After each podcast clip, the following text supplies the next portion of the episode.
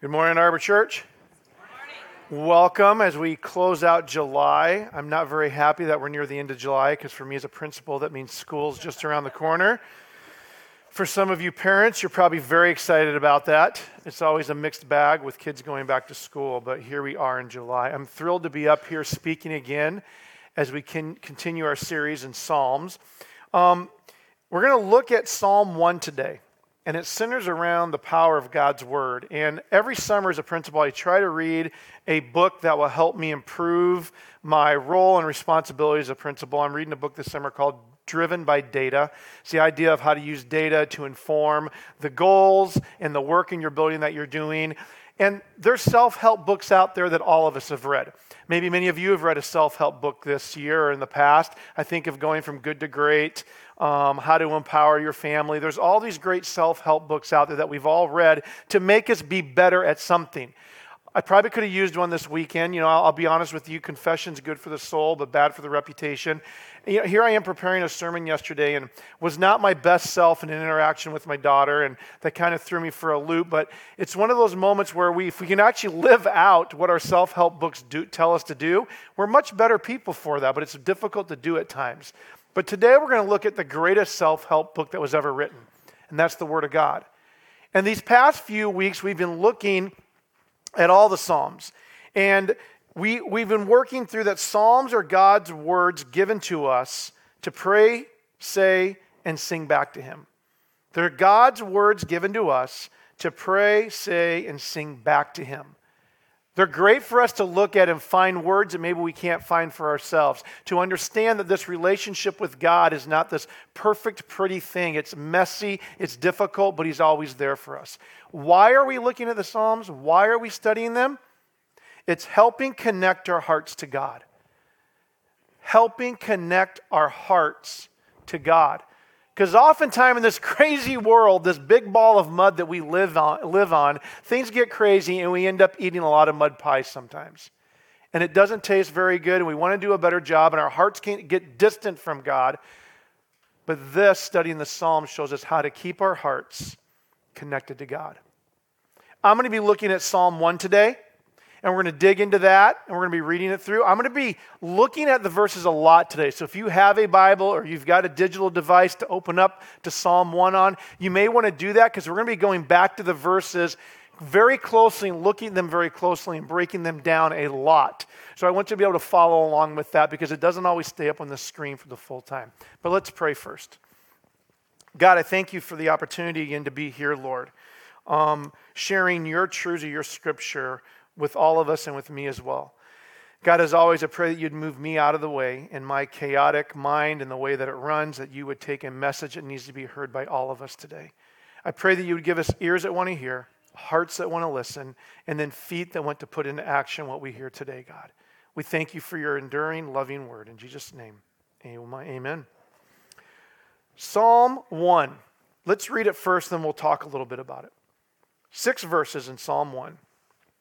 How blessed is the man who does not walk in the counsel of the wicked, nor stand in the path of sinners, nor sit in the seat of scoffers. But his delight is in the law of the Lord, and in his law he meditates day and night. He will be like a tree firmly planted by streams of water, which yields its fruit in its season, and its leaf does not wither. In whatever he does, he prospers. The wicked are not so, but they are like chaff which the wind blows away. Therefore, the wicked will not stand in the judgment, nor sinners in the assembly of the righteous. For the Lord knows the way of the righteous, but the way of the wicked will perish. I read that out of the New American Standard Version, if you're wondering what version that was today. So, as we look at this, the book of Psalm 1 stands, along with Psalm 2, as an introduction to all the other Psalms that are character that are broken up into five different types of Psalms. It's a few short verses that declare some of the most basic yet profound truths and principles in the Bible.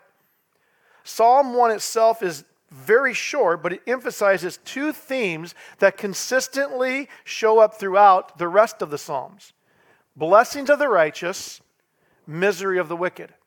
And that's a big word we're going to dig in today because we don't walk around using the word wicked very much today. In fact, we might use it for things that it's not intended for. That was so wicked. All right? And that means good for some of you out there that don't know that these days. But the blessings of the righteous and misery of the wicked.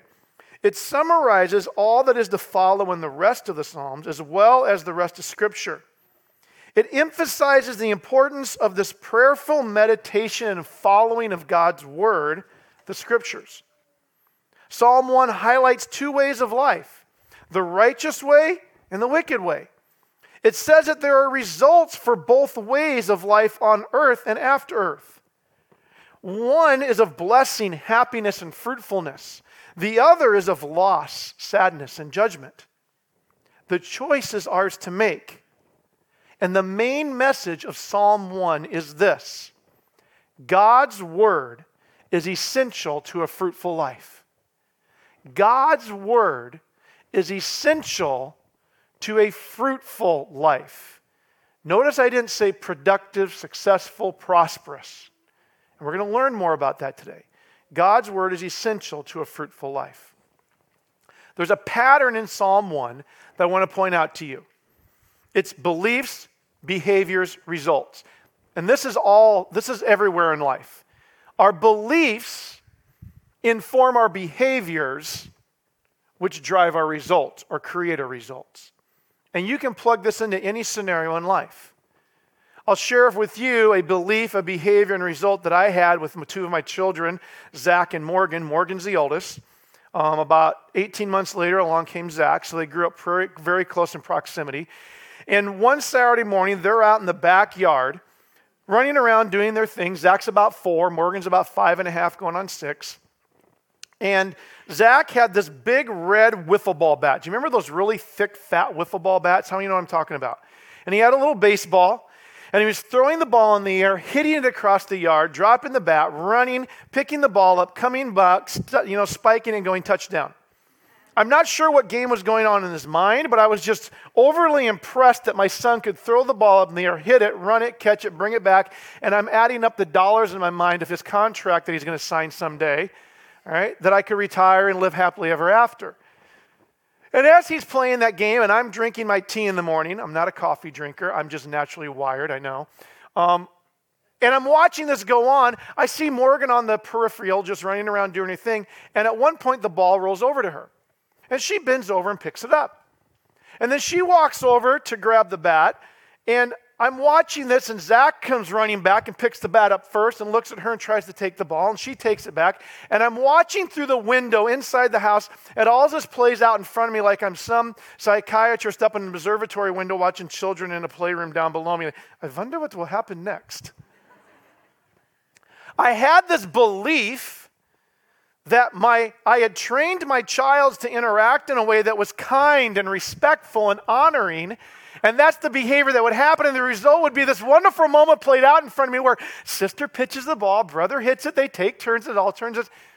They had a different belief, behavior, and result. In that, as they're arguing back and forth, and Zach's got the ball, and Morgan's got, I mean, Zach's got the bat, and Morgan's got the ball, and they're arguing, they're yelling. All of a sudden, Zach quit arguing because it was like epiphany, lightning striking the brain. He said, Oh, I've got the bat. And he grabbed the bat with two hands, brought it right back here, and whacked his sister right in the middle of the forehead with that big fat end of the wiffle ball bat. Now, Zach didn't understand the law of you know dynamics and physics that for every action there's an equal and opposite reaction. And that bat bounced right back and cracked him right between the eyes. Fortunately it's plastic it's bouncy but it was like whack whack and now they're both upset. Now it's just chaos. And I'm standing there with my tea going, oh my goodness. And they're running around the yard. Zach's trying to hit her. She's throwing the ball back. She's doing whatever to survive. And I'm standing there, and all I can think is, oh no, mom's going to wake up very soon. I better get out there and do something. so I had to run out grabbed them both, calmed them down. You know, they're, they're, they're crying so hard they can't even breathe. How many of you have kids, you know, they're like, and then wipe their nose and a big rainbow of snot hanging off of it and everything, you know. It was a lovely moment of parenting and fatherhood for me. But I had operated under this belief that they would behave and have a result, and really what happened was chaos. And I think we can all say that. And I will tell you now that the times in my life when I have had the belief I could do something on my own and behaved outside of Christ, the result has not been as fruitful as I've wanted it to be. And what I hope we learn from Psalm 1 is this. If you have the belief that God's word needs to be a key part of your life and you behave in a way that represents the Word of God, the results will be far more fruitful than anything without Him. And that is a capstone of Psalm 1. So let's look more closely at Psalm 1 here and see what we can look at. Psalm 1, verses 1 through 3. How blessed is the man who does not walk in the counsel of the wicked, nor stand in the path of sinners, nor sit in the seat of scoffers but his delight is in the law of the Lord, and in his law he meditates day and night. He will be like a tree firmly planted by streams of water, which yields its fruit in season, and its leaf does not wither, and whatever he does prospers. Psalm 1 through 3, the first three verses break down by, oh, how blessed, oh, how happy. And in other words, the word blessed here means, oh, how happy is the person who. And it starts with doesn't do these things, does do these things, and this is the result. So it starts by saying, not this. And in Hebrew, the word blessed means to go straight, to go forward or advance in what is right. It was an Old Testament word that was used with leaders to make sure leaders and rulers would make decisions that were aligned with what is right and truthful to advance the furthering of their kingdom. And that's what the Lord is trying to tell us here. Blessing is conditional upon things that we do, not Christ's love, not his forgiveness, but the blessing, the fruitfulness of Christ is conditional on how we live our life. And that is what Psalm 1 is laying out here. It is a function, all right? This is not about complying. It's not about a systems of works or some formula that you have to do to obtain the blessing of God. Salvation is free through Jesus Christ our Lord and Savior. Forgiveness and grace and mercy are ongoing. But the fruitfulness of God is dependent upon the choices we make, the lifestyles we live, the way we think, and how we act. And that is what Psalm 1 is saying when it says, Blessed or so happy is the person who. The principle is simple certain things corrupt, tear down, and destroy. Other things build, develop, and multiply or become fruitful. Blessing does not mean and promise a life of bliss free of trauma, tragedy, or hurt. It means you have an option to live your life a way that will be fruitful or not as fruitful. So, what are these things that bring blessings? Well, first it starts with the negative. You don't do these things, and it's a progression. It looks at some habits, interactions, and mindsets. And if you look at that verse closely, there's a progression there. All right? It says, who does not walk, does not stand, does not sit. And then it describes things in there counsel, path, seat, wicked, sinner, scoffer. So, what does all that mean? Let's break it down. Progression one does not walk in the counsel of the wicked. The Hebrew word for walk here means to go along with, to follow a course of action or a way of life. It's not like an accidental thing, it's a choice that you decide to walk over here with a certain lifestyle of life to engage in it. The counsel that it's referring to here is this resolution or purpose or intent of the way you think and look at life. It's a worldview or a biblical view. It's a view of the world and the way it operates and of God. That's the counsel. It's a way of thinking that informs your behavior. Wicked here is a unique word. We don't use the word wicked to call people wicked very often. Because as humans, when we think of wicked, we think of just evil, awful, dark, terrible things that people do. But in the Hebrew, wicked had a different meaning. Wicked really meant loose and unstable. It's the idea that somebody was loose in their moral and ethics, not to be trusted. They operated with no restraints around them. And in this passage, it means ungodly, loose in their beliefs towards God. It's when we're guided by our own desires, our own emotions and impulses, rather than those of God and the Holy Spirit and His Word. So it's saying here, he does not, all right, or she does not follow a th- course of action or thinking that is set in their own ways outside of God's intentions. That's that first sentence does not walk in the counsel of the wicked. If that's the definition, then there's times I've been wicked. I've been loose and disenfranchised from God and not doing things His way. The next progression says, nor stand in the path of sinners. Notice walking as you're moving. You're in and out. You come in and you come out. Next is standing. This is to stop, to firmly plant your feet somewhere. Stand like a guard. The path means a way or a course of action. It's now a direct path that's leading towards a clear destination. And you now have stood your feet and planted yourself firmly on that path and way of thinking. It's a conduct, behaviors, the way you make your decisions and live your life outside of Christ. And then it uses the word sinners. For we all have sinned and fall short of the glory of God. Everybody in this room is a sinner, but in the Hebrew, the sinner's word here means to miss the mark. It's an archery term. It's the idea that you miss the mark, the will of God. It's not saying that we don't all sin, it's saying that while we all sin and miss the mark, this is referring to those who deliberately choose a way outside of Christ. It's the idea that if the target is Christ, we're not even aiming at that anymore, we're now aiming over here.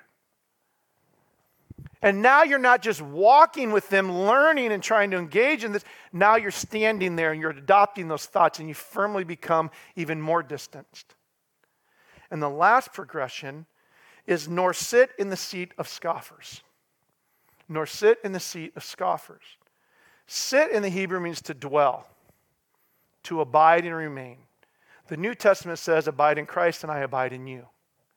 This is where you're abiding in something completely different either your own beliefs, a system of beliefs outside of Christ, a worldview outside of Christ, and you've now abiding and remaining in that. The seat here is literally in the Hebrew means gathering together consistently for wisdom outside of God. It's a seat. And the Hebrew idiom goes when you sit in someone's seat, you become and act like them. And then scoffer, another word we don't use very often. But scoffer simply means to mock, ridicule, or deride, tear down the truth of God. This is another habitual act or will of God. Now, you may think this is a lot of heavy talking right here because I've never done any of that, so I'm pretty good. But if you take the context of how sometimes we walk, stand, and sit, where in our life, I know I have been in points in my life where I've gotten so frustrated that I began entertaining other beliefs and thoughts about God. And that began to inform, you know, impact my relationship. I got entrenched in those and got angry or bitter. And then I got further away from God and just didn't have anything to do with Him. This is a progression each and every one of us left to ourselves will fall upon. It's why we're in need of a Savior. Because we will all end up walking, standing, or sitting somewhere outside the will of God. But blessed is the man that doesn't do that. So, what's the counter then? If that's what we're supposed to not do, what is it that we're supposed to do? So, my main point on this is like this. Right? We cannot be passive with, the, with God and His Word. We cannot be passive with God or His Word. The minute we become passive, we slide. We go down this progression. And God is not a passive God. God is a mover, a creator a warrior, a healer, a savior. So we cannot be passive. Passivity towards God and His Word leads to apathy, which leads to absence from God. And I don't think there's anybody in this room, including me, that hasn't felt, all right, some passivity towards God that's resulted in some apathy. That means absence from God. I've gone days, weeks before without delving into His Word like I should, without spending time with Him like I should. It's kind of like when I was younger, I was a PE teacher. And I didn't have to worry about what I ate so much. I was young, I was active, I had PE classes all day, I coached. I just thought I was this, you know, thin, muscular, good looking guy. All right, a little bit arrogant and prideful, but I didn't have to worry about what I ate. I could put anything in my pie hole when I wanted to, and a lot of times it was pie. I liked pie. And then I just knew the next day I'd run around and exercise, go coach football, do some exercise at the school gym, and it'd all be good again. And I lived that way. I developed this belief that I didn't have to think about nutrition, and my behavior was to be active, and the result was I kept the weight off. Well, as I crept closer to my age now, that has a five and a zero in it somewhere, I began to notice that that pattern doesn't work very often. As I was passive about my nutritional habits, because I love anything made out of meat, all right, I didn't see the value of plants, but now as I've gravitated more to understanding plants plants are powerful, they're good for you, they do a lot of good things. I mean, I used to love nothing like a good workout than a cold Pepsi and a bag of chips. I mean, that's just the way to do it, right? One thing Jake and I have in common is cold Pepsi. We both love cold Pepsi. I don't know about the bag of chips. All right? But what I've learned now is that if I remain passive in that, I'm gaining a few extra things around my waistline I don't want to gain. And if I get apathetic about my nutrition, it doesn't it affects my health much more differently now than it did then. I don't try to walk down the grocery store aisle where they have the Pepsi and the chips and the zingers. If you don't know what a zinger is, I'm sorry. It's the most wonderful, awful thing ever created. And if I go down those aisles, I'm going to have a moment of weakness, and you might just see me sitting on the floor drinking a Pepsi and eating a zinger with a bag of chips under my arm, which is a really pathetic sight for a 50 year old man in the grocery store. But the point is this if I get passive about my nutrition and apathetic about it, all right, then there's an absence of health that I get the benefit from. And if we become passive with Christ, we get apathetic to Him in our life, we have the absence of the benefits and health of Him in our life. And that's what Psalm 1 set up in here. We cannot be passive with God or His Word because we will slide further away. So, what is it we do? If we want to be this blessed person, what is it we do? Well, verse 2 says, But his delight is in the law of the Lord, and in his law he meditates day and night. We delight Beyond the obvious reason uh, definition of what we all know about delight, in the Hebrew it means this it's connected to an Arabic word which means to be mindful of or attentive to. It had this idea of protection and keeping something that was important to us. It's telling us that we should remain attentive and mindful to the Word of God and to protect our minds and hearts and keep us in relationship with Him. That's delight. Delight in the law of the Lord. The law of the Lord here, literally for the Jews, was the Torah. The original books of the Old Testament, they had with them the law of the Lord that they studied. For us, it encompasses all of the Bible the Old Testament, the New Testament, the inspired words of God through the prophets and the apostles that we can read and study. It is good for our soul. All right? It sharpens us, it points us to the story of Christ. That is what we are to delight in, the law of the Lord, protect it and keep it. It then says, meditate on it day and night. I think we all know the gist of meditation finding your calm, finding your happy place, right? Um, whatever that is. But here it means to speak, to think and plan. It's like a musing a muse in your life that makes you wonder and reflect on who you are as a person. It is the idea of studying and applying God's word in your life, not just to know it, but to live it. How does the word of God inform the decision I need to make now? How does the word of God tell me how I should interact and relate with people in my life? How does the word of God help me be a healthier, more fruitful child of God? That is meditating. And It says day and night. That just speaks to consistency regularity. How much are you in the Word? How much does it play a life in your Word? I'm not saying you got to set up, if you don't read the Bible 20 minutes a day, you're not meditating day and night. That's not what this is saying. This is saying, have you delighted and digested the Word of God enough in your life that when you're making decisions and you're thinking through things in the day, does it play a part in that process? Is it a part of who you are? Is it a part of you remaining healthy and whole so you can be fruitful in Christ. So we just looked at what we shouldn't do walk, stand, or sit in the way of those that are outside of Christ so that we don't become like that. We just looked at what we should do delight, protect, and keep the Word of God in our life and meditate on it, study it, and learn it. What's the result? Because this is about behaviors, belief, this is about beliefs, behaviors, and results. Well, verse 3 tells us the result. He or she will be like a tree firmly planted by streams of water which yields fruit in its season, and its leaf does not wither, and whatever he does, he prospers. Okay, folks, I'm a word geek, and this is beautiful.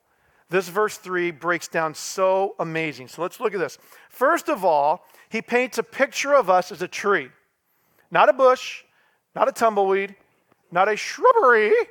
All right? We are not a shrubbery. And some of you that laugh may get where I'm going with that. I need you to get me a shrubbery. Nobody in the room gets where I'm going. I feel all alone up on the stage. The Knights you say Ni, nobody knows what I'm talking about. There we go. Thank you. Ni. It's just a flesh wound. All right? And now we're completely off topic, but back to being a tree. We're not a shrub, we're not a bush, we're not a tumbleweed. We are a tree. It's something that is stable, strong, and steady, rooted deeply.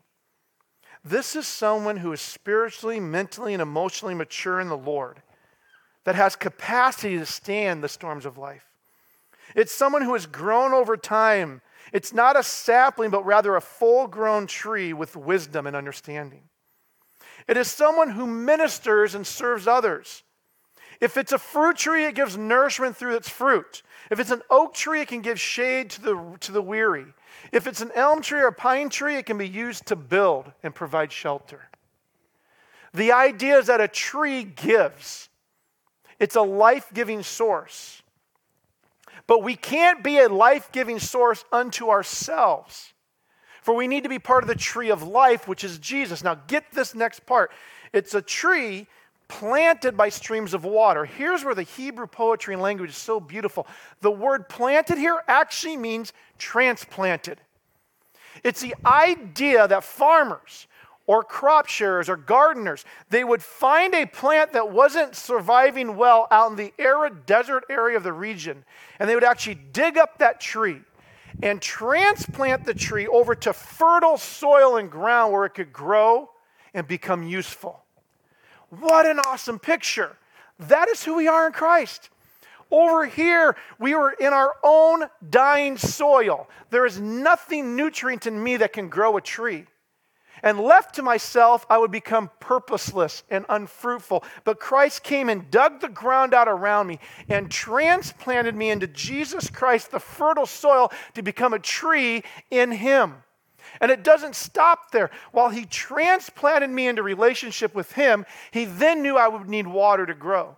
And when it says planted by streams of water, the streams here are not talking about a natural body of water not a creek, not a stream, not a river, not a lake. It's the idea that in this region of the country, the streams of water were irrigation canals. That the Egyptians, the Jews, the other farmers in the area would dig from the river out into their land to provide water to their trees and plants and crops and vineyards. I grew up in Idaho Falls, southeast Idaho. Big Snake River. You drive in the farm side out there, the countryside, there's irrigation canals everywhere. They're just crisscrossing all over the place. And the idea is this when God transplanted us into his fertile soil, he then dug an irrigation canal to where the river of life, His Word, His full Holy Spirit flows into us now so that we can become a fruitful tree in service to Him. Is that not awesome? And that is the Word of God. It's the stream, it's the river of life flowing through us, inside of us, the Holy Spirit, so that when bad things happen to us, when the enemy comes up behind us and squeezes us and tests us, the only thing that sprays out all over the place is the holy living water of God. Not me sometimes. Other things come spraying out and happen. But that's because I'm trying to live outside of God and I haven't delighted in the Word. I haven't meditated on the Word. And I'm forgetting that I'm a transplanted tree in the soil of our God and Savior with the river of life right there for me to dip my roots into and soak into and become a fruitful tree. That is the happy, blessed man. That is the purposeful man. That is the wonderful woman. That is the man of God. That is the woman of God. That is of benefit to Jesus Christ. God has provided these streams of water for us to grow. The living Word of God. We can read it, we can grow with it. We have it shared with us, we talk about it, we listen to it, we let it flow, but are we sharing it with others? He goes on then to say that the tree of life has some, fruit, has some results. One, it yields its fruit in season. If you stay transplanted in Christ and you get the river of life, you will produce fruit. And like I said, that fruit can be literal fruit, like you eat and nourish your body. It can be the fruit of shade for rest and weary people. It can be the fruit of being cut down and used to build shelter or build something. The ideal of it produces fruit or yields fruit in a season is that it's useful and purposeful in the intent for what it was put here. And too often we, we live our lives that our purpose is for me. What's in it for me? I got to get the most out of the short life I have on earth. I got to accumulate what I need in life. And let me tell you something it's not about you. Do nothing out of selfish ambition or vain conceit, but in humility of mind, consider others more important than yourselves.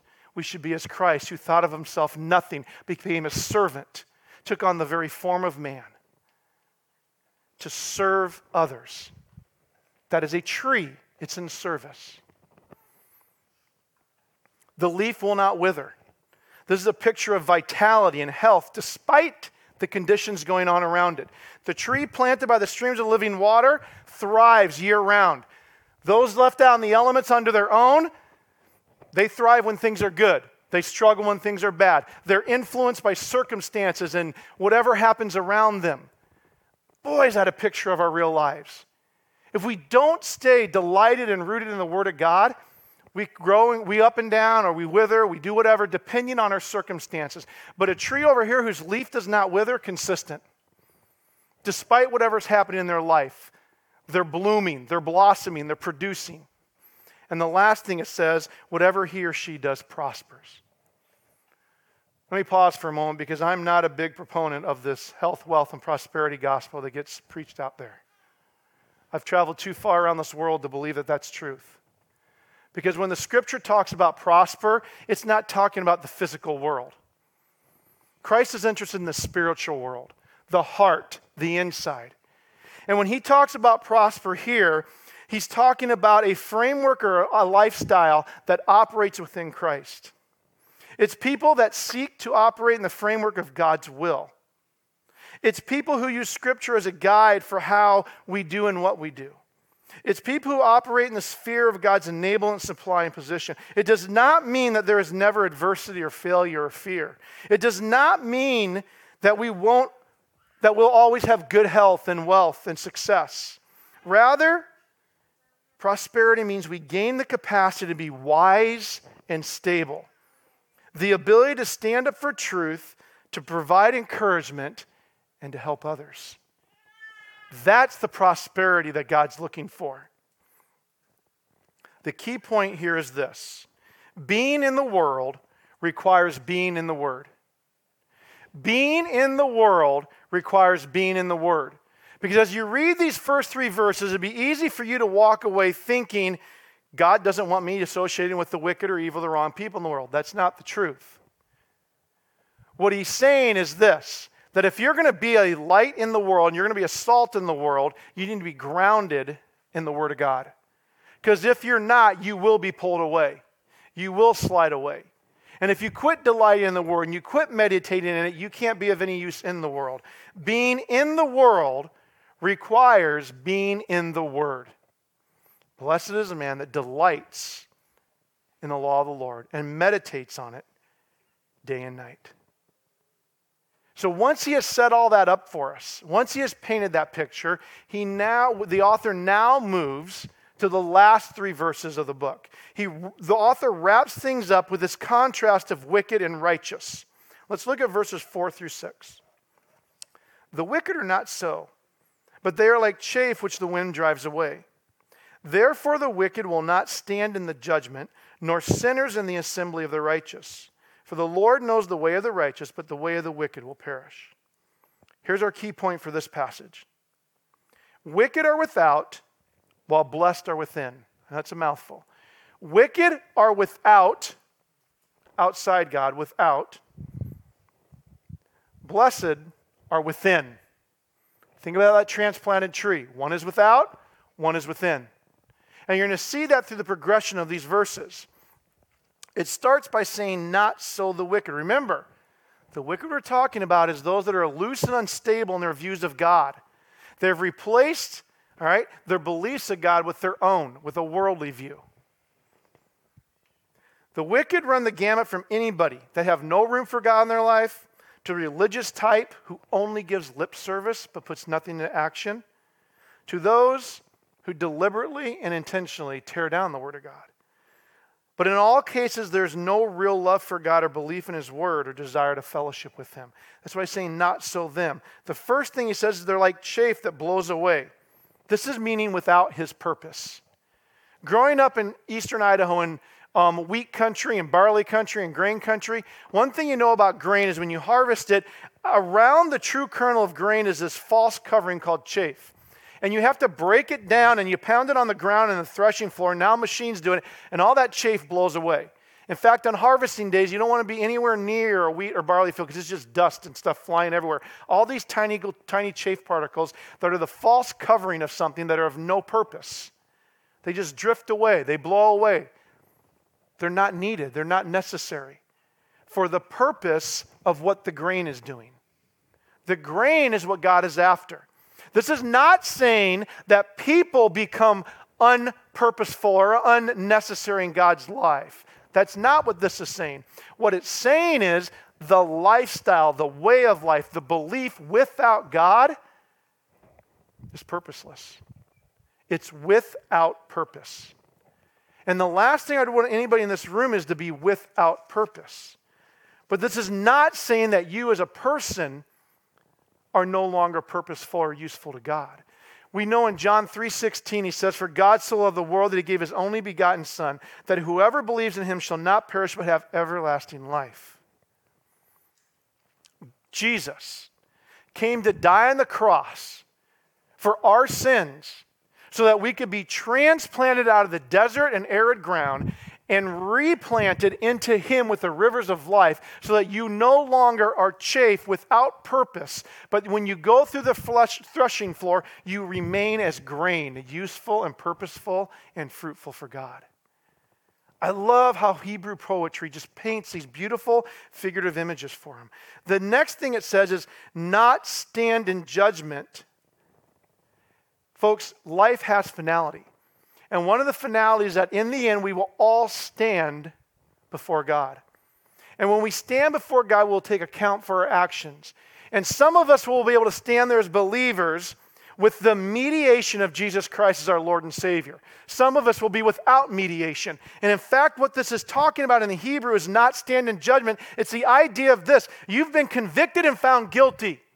You are going to court. And you have a choice to go to court with the lawyer who not only will represent you and argue on your behalf, but take any punishment that's handed down to you. But rather, you go, No, I got it. I'll do it on my own.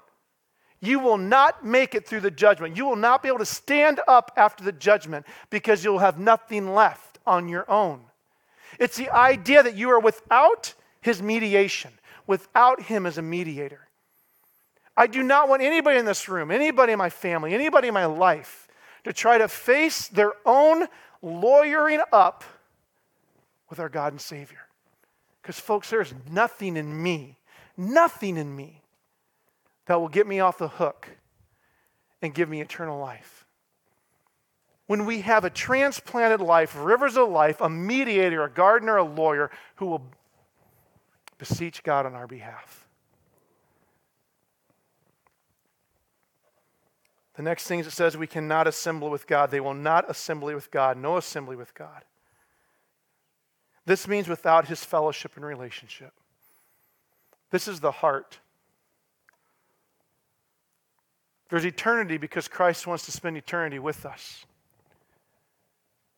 If we remove ourselves from that and try to create our own belief, our own wisdom, our own life out here on our own, we're going to miss out on the eternal fellowship and relationship with Jesus Christ.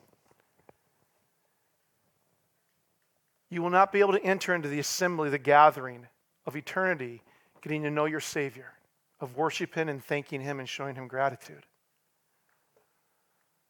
If you become loose and unstable and you reject Christ and you walk away from Him, and I got it, or you don't choose Him or you don't select Him ever, that's what lies in wait for you. We don't say this a lot in church because it's uncomfortable. It feels condemning. But you have to understand that all of that is wrapped around the eternal, unmerited love of a Savior named Jesus who put his hands out on a cross and paid everything for you. Everything for you. He wants to transplant you. He wants the rivers of life for you. He wants to mediate on your behalf. He wants to spend eternity with you. And yet we walk, stand, sit outside, without, away from. Verse 6 sums it up even more. The author says, For the Lord knows the way of the righteous, but the way of the wicked will perish. The idea of the word knows here does not mean simply to have knowledge of something. It is often used in Scripture in a protective sense and refers to God's providential care and love, which includes the eternal security of believers and his divine provisions for them. It means that God looks out for the righteous. In fact, if you read this in the New International Version, it translates this the Lord watches over the way of the righteous. When you've been transplanted into Christ, you now have a gardener that watches over you. He'll prune off branches that are not any good for you and are hurting you. He will give you whatever you need. He will water you when you need. He'll protect you when you need. He will help you grow. Out here on your own, it's all up to you. It's me and the world. The Lord knows the way. He knows the course, He knows the path. The point is, our path and our course is fully known by the Lord, and He cares for us. God has foreknown and provided for us in the complete finished work of Jesus Christ. The scripture teaches us that nothing can separate us from the love of God, which is anchored in Christ. But as this next verse tells us and warns, if your way of life is one of carnality, if it is one of rejection of Christ, it's nothing but futility. It's nothing that Solomon doesn't say in Ecclesiastes. It's a chasing after the wind. It's emptiness, pure emptiness. And it says, But the way of the wicked, those who reject, stand outside of Christ, will perish. Folks, we are all earth dwellers. We all have a temporary time on this earth. And our time on earth is going to come to an end. And we are to act as we are sojourners on this earth, aliens, and we only have a limited amount of time. And I would hope that we see from this passage in Psalm 1 that there's a bigger story at play than what we see right here. We see but a moment, and life is but a mist. And I'm not sitting here talking about just those that aren't in a relationship with Jesus Christ. I'm talking about those of us who are and have allowed our life just to become carnal and so mixed up in the world that there's really no difference. You can't tell anything distinguishing. There's no behavior in me that separates me. There's nothing I'm doing. I've been there. I've not acted like I should or lived like I should. And I needed to realize that I'm not living like a transplanted tree by the streams of life. The way of the wicked perishes because it is left to itself. The way of the wicked perishes because you've left God out of the equation. The way of the blessed survives because of Jesus, thrives because of the Word of God, and produces because of the Holy Spirit's presence. The call is to remain in Christ and live in His Word. As I said at the very beginning, God's Word is essential to a fruitful life. So we're back to belief, behavior, and result, folks. Do we have a belief that God's word truly is essential? is our behavior to de- delight and meditate on that word day and night so that the result would be a fruitful, pers- purposeful, holy life for God. It all comes down to our beliefs, behavior, and results.